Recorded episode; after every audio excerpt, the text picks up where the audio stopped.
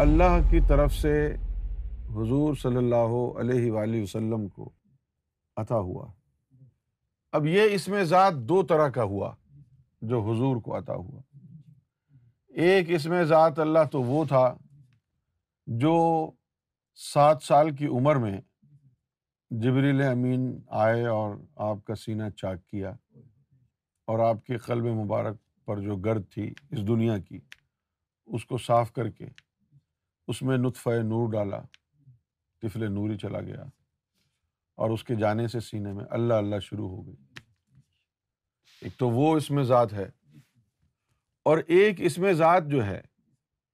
وہ غار ہرا میں وہی الہی کے ساتھ آیا جب جبریل امی آئے اور انہوں نے کہا اقرا آپ نے فرمایا انا لئی سب قارے انہوں نے تین دفعہ یہ پوچھا کہ اقرا اقرا اقرا آپ نے تینوں دفعہ یہی کہا انا لئی سب اقار ترجمہ کرنے والوں نے بہت بڑی ناانصافی کیا مسلمان قوم کا ایک اور بڑا مسئلہ یہ بھی ہے کہ یہ اکثر جو اس دور کے مسلمان ہیں وہ ہٹ دھرم ضدی اور انا پرست ہیں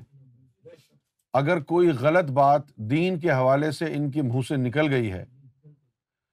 تو اس غلطی کو تسلیم کرنا یہ اپنی شان میں توہین سمجھتے ہیں امت کی پرواہ نہیں ہے یہ نہیں کہتے کہ ہاں جی ہم سے غلطی ہو گئی تو اس میں ذات اللہ ایک تو حضور نبی پاک صلی اللہ علیہ وسلم عطا ہوا ہے جس سے آپ کے وجود کے اندر اس میں ذات کا ذکر شروع ہو گیا بچپن سے ہی اور پھر سات سال کی عمر سے جو شروع ہوا ہے تو پھر تینتیس سال تک وہ ذکر چلتا رہا ہے اس کے بعد پھر اللہ تعالیٰ نے جب وہی الہی کا سلسلہ شروع کیا تو پورا قرآن قرآن کا پورا مغز اس نے اس میں ذات میں ڈال کے پہلی ہی وہی میں نازل کر دیا ویسے تو کہا جاتا ہے کہ قرآن کو اترتے اترتے تیئیس سال لگ گئے اور مولوی یہ بھی کہتے ہیں کہ قرآن مجید کو للت القدر میں نازل کیا گیا ہے حالانکہ پتا ہے سب کو کہ تیئیس سال میں مختلف مواقع پر قرآن اترا ہے پھر بھی اس طرح کی باتیں کرتے ہیں لوگ کون پوچھنے والا ہے مسلمانوں کو تو کوئی پرواہ نہیں ہے اپنے دین کی آج ایک آدمی مولوی آ کے کوئی باتیں سنا جائے گا کل دوسرا سنا جائے گا جو جس کا جی چاہے گا وہ بول جائے گا پرواہ تھوڑی ہے بولتے رہو کیونکہ ان کو تو پرواہ نہیں ہے نا ان کا تعلق ہی دین سے نہیں ہے یہ تو بس ہو گئے ہیں مسلمان پتہ نہیں کیوں ہو گئے ہیں اگر یہ واقعی سنجیدہ ہوتے تو قرآن و حدیث سے ہٹ کے کوئی بھی بات آ کے کرتا تو اس سے پوچھتے کہ بھائی آپ یہ بات کیوں کہہ رہے ہیں جو قرآن و حدیث میں نہیں ہے لیکن ہمارے مسلمانوں کا عالم ہی ہے ان کو اپنے دین کی پرواہ نہیں لیکن حقیقی طور پر قرآن مجید جو ہے اس کا جو بیج ہے وہ اس میں ذات اللہ ہے اور یہ بات جو ہے کوئی ڈھکی چھپی نہیں ہے اللہ تعالیٰ فرماتا ہے کہ علم تر کیفا دور اللہ کل متن طیبن کہ آپ نے غور نہیں فرمایا کہ اللہ تعالیٰ جو ہے وہ کس طرح کی مثالیں دیتا ہے آپ نے غور فرمایا علم تر کیفا اللہ مثلاً کل متن طیبن آپ نے غور فرمایا کہ اللہ تعالیٰ جو ہے وہ کس طرح کی مثالیں دیتا ہے پھر اس کے بعد فرمایا کہ مثلاً فار ایگزامپل جیسے کلمہ طیب ہے اور کلمہ طیب کے بارے میں فرمایا رتن طیبن کہ یہ ایک پاک طاہر درخت کی طرح ہے پاک اور طاہر درخت کی طرح ہے اسلحہ ثابت کہ جس کی جو اصل ہے جس کی جو اصل ہے ثابت ان ثابت کا مطلب ہے روٹس جڑیں اس کی جو اصل ہے وہ کہاں ہے اس کی روٹس میں ہے وہ فر اوہا فسما فرا کہتے ہیں برانچ کو فر اوہا اور اس کی برانچ کہاں ہے آسمانوں میں اب یہ جو اشارہ ہے کلمہ طیب کی طرف اشارہ ہے ہمارے مسلمان جو کہتے ہیں کہ جی ہم قرآن مجید پڑھتے ہیں دس دفعہ پڑھ لیا بیس دفعہ پڑھ لیا کہاں پڑھا ہے تم نے قرآن اگر پڑھا ہوتا تو کسی سے جا کے پوچھتے کہ بھائی یہ جو کلمہ طیب جس کی جڑیں جس کی جو اصل ہے اس کی جڑ میں ہے اور اس کی جو شاخیں ہیں وہ آسمان پر ہیں کہاں ہے وہ کلمہ طیب ہمیں تو اب تک صرف پڑھایا گیا ہے کہ پڑھو پڑھو کلمہ طیب ہے کہاں پر موجود اب یہ جو کہا جا رہا ہے کہ اس کی جو اصل ہے وہ جڑ میں ہے کہ اس کی جو اصل ہے وہ اس کی جڑ میں ہے یہ اسی کی طرف اشارہ ہے اقرا طرح کہ وہ جو اس میں مبارک ہے کلمہ طیب کا جو نچوڑ اس میں ذات اللہ ہے وہ اس کی اصل ہے اور وہ جڑ یعنی سینہ مصطفیٰ میں ہے جڑ زمین پر ہے اور اس کی شاخیں آسمان پر ہیں اور آپ آسمانوں کو جاننے کی کوشش کر رہے ہیں اس کی جڑ تو زمین پر ہے سینا مصطفیٰ میں ہے یہ قرآن کہہ رہا ہے کلمہ طیب کی حقیقت یہ میری میری بات نہیں ہے یہ قرآن مجید کی بات ہے اور اب آپ ذرا دیکھیں کہ ترجمہ کرنے والوں نے اس کا ترجمہ کیا کیا ہے کیا آپ نے نہیں دیکھا اللہ نے کیسی مثال بیان فرمائی ہے پاکیزہ بات اس پاکیزہ درخت کی مانند ہے جس کی جڑ زمین میں مضبوط ہے کلمہ طیبہ کو پاکیزہ بات کہہ دیا کتنا بڑا ظلم ہے یہ کتنی بڑی جہالت ہے یہ کیا آپ ہر پاکیزہ بات کو کلمہ طیب کہتے ہیں یہ کلمہ طیب کی طرف اشارہ ہے اور پھر اس کو مزید آپ یعنی اس آرگیومنٹ کو مزید مضبوط بنانے کے لیے آپ دیکھیں گے کہ نبی پاک صلی اللہ علیہ وسلم کی احادیث بھی آئی جس میں نبی پاک صلی اللہ علیہ وسلم نے ارشاد فرمایا ہے کہ کلمہ طیب کی جڑیں مومن کے قلب میں ہوتی ہیں اور اس کی شاخیں عرش الہی کو چھوتی یہ حدیث شریف میں آیا اب چونکہ یہ جو درخت ہے اللہ تعالیٰ نے اس کلمہ مبارک کو کلمہ طیب کو لا الہ الا اللہ محمد الرسول اللہ اس کو اللہ نے درخت قرار دیا ہے کلمے کو اس کا بیج کیا ہے درخت پورا وہ ہے کلمہ طیب لا الہ الا اللہ محمد الرسول اللہ یہ تو ہے پورا کا پورا کلمہ اس کو درخت کہا اور اس کا بیج کیا ہے جس سے درخت بنے گا وہ ہے اس میں ذات اللہ کلمہ طیب کیا ہے درخت ہے اور اس درخت کا بیج کیا ہے اس میں ذات اللہ تو کلمہ طیب کی حقیقت کو پہنچنا ہے درخت لگانا ہے تو بیج ڈالنا پڑے گا قلب کی زمین پر اور کلمہ طیب وین دا سیڈ آف اسم اللہ is implanted in the soil of your heart then کلمہ طیب is is the result of that cultivation of the name of God the harvest of the implant of اسم ذات اللہ از کلم طیب ہاروسٹ کے طور پر جو فصل نکلے گی تو یہ اس میں ذات اللہ جو ہے جب انسان کے قلب میں اترے گا تو اس کی جڑیں قلب میں ہوں گی اور اس کی شاخیں کہاں تک پھیلی ہوں گی وہ شاخیں عرش مولا تک کیسے جائیں گی رگڑا لگے گا اس میں اللہ کا اللہ اللہ نور بنے گا پہلے وہ نور تیرے روحوں کو جسم کو منور کرے گا اس کے بعد وہ اوپر جانا شروع ہو جائے گا اوپر جانا شروع ہو جائے نور جو ہے اوپر چڑھنا شروع ہو جائے گا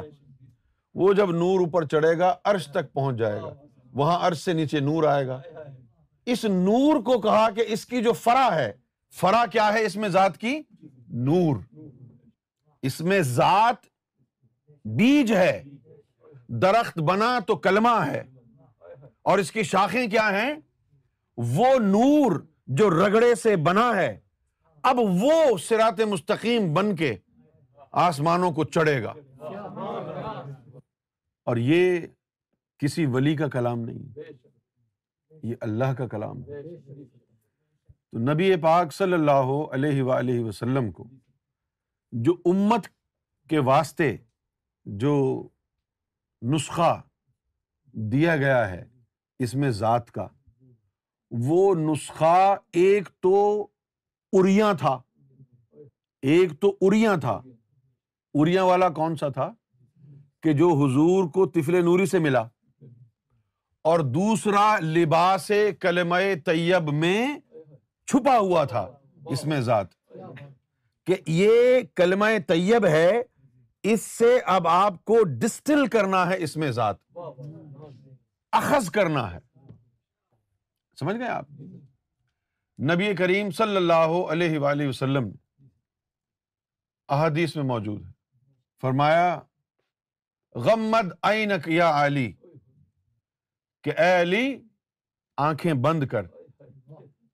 اور سرکار کیا فرماتے ہیں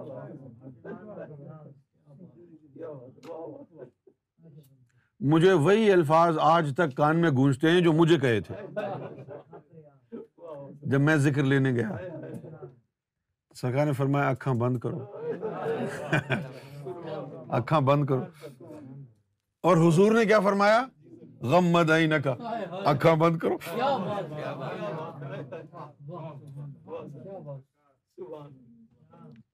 الفاظ بھی وہی ادائیں بھی وہی فیض نکھر کے مزید سامنے آ گیا تو نبی پاک صلی اللہ علیہ وسلم فرماتے ہیں غمد آئینہ کا یا علی اے علی اپنی آنکھیں بند کر وسما فی قلبک لا الہ الا اللہ اب یہ حضور صلی اللہ علیہ وسلم حضرت علی کو انفارم کر رہے ہیں کہ آنکھیں بند کرو اور سننے کی کوشش کرو کیا سننے کی کوشش کرو اپنے قلب میں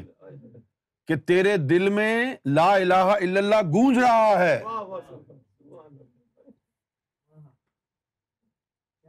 تو اب یہ جو لوگ بولتے ہیں کہ بھائی ذکر قلب جاری نہیں ہوتا یہ فراڈ کی باتیں ہیں جس طرح یہ مولانا صاحب ہیں طاہر القادری انہوں نے ذکر قلب کے اوپر بہت ہی بھونڈے انداز میں مخالفت کی ہے ڈیڑھ دو گھنٹے کی تقریر کی ہے کہ قلب جاری واری کوئی نہیں ہوتا وہ یہ حدیث کیا ہے غمد کا یا علی اے علی اپنی آنکھیں بند کر وس فی قلبک لا الہ الا اللہ محمد رسول اللہ اب یہ محمد رسول اللہ کی ذات والا خود مولا علی کو فرما رہے ہیں کہ سنو اب سوال یہ پیدا ہوتا ہے کہ اگر حضرت علی کو پتا ہو تو حضور ان کی توجہ مبزول نہ کرائیں سب نے کلمہ پڑھا تھا نا حضور نے سب کو کلمہ پڑھایا تھا نا اگر وہ کلمہ سب کے دلوں میں گونجرا ہوتا تو خاص طور پر علی کو بتانے کی کیا ضرورت تھی معلوم یہ ہوا کہ سب کو زبانی طور پر پڑھایا تھا اور خفیہ خفیہ پوشیدہ پوشیدہ مولا علی کے قلب کو بھی کلمہ پڑھایا اور پھر ایک لمحہ یہ بھی آیا کہ فرمایا کہ اپنے قلب کو سن ذرا کیا کہہ رہا ہے وسما کلبک سن اپنے قلب میں کیا ہو رہا ہے لا الہ الا اللہ محمد رسول یہ حوالہ جات ہیں احادیث میں قرآن میں ایمان اور تصوف دونوں کے دونوں دو چیزوں سے شروع ہوتے ہیں ایک قلب اور ایک اسم بھلے وہ اسم صفاتی ہو یا ذاتی ہو قلب جاری ہر امت کے مومن کا ہوا بھلے ہی ان کو رب نے کوئی بھی اپنا اسم عطا کیا ہو جن کو اس میں صفات ملا تو ان کے قلب اس میں صفات سے جاری ہوئے یہ امت مسلمہ کی خوش قسمتی کہ آقا و مولا نبی کریم صلی اللہ علیہ وسلم کے صدقے ان کے طفیل امت محمد صلی اللہ علیہ وسلم کو میں ذات کا اسم اللہ کی بارگاہ سے عطا ہوا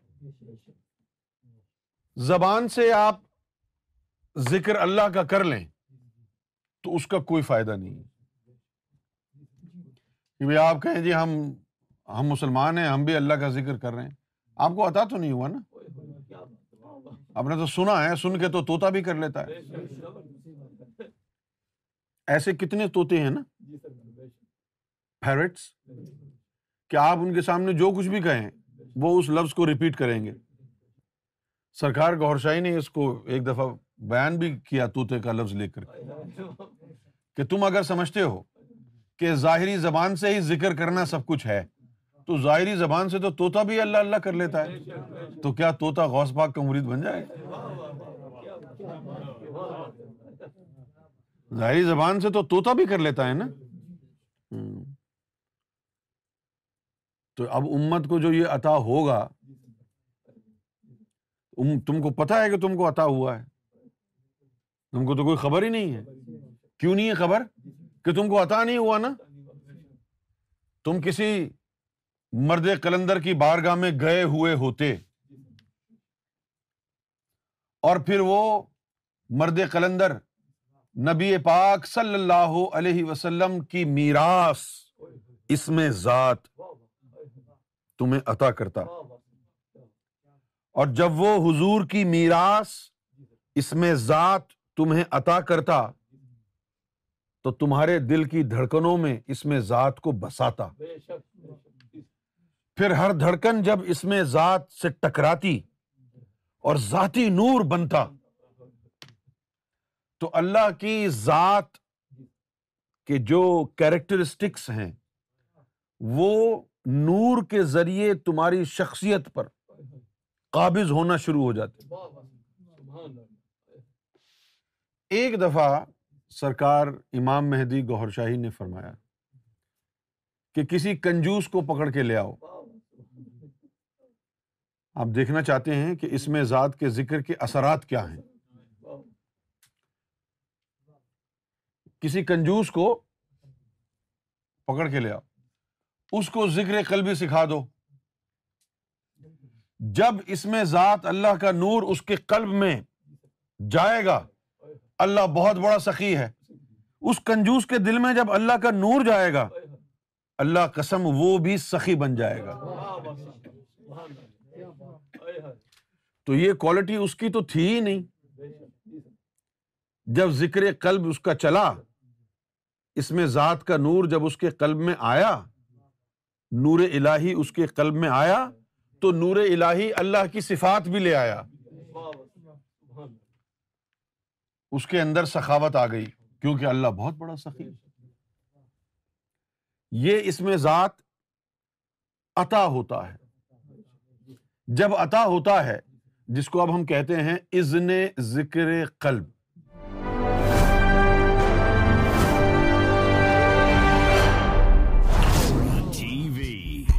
bringing light, love, and peace in your life.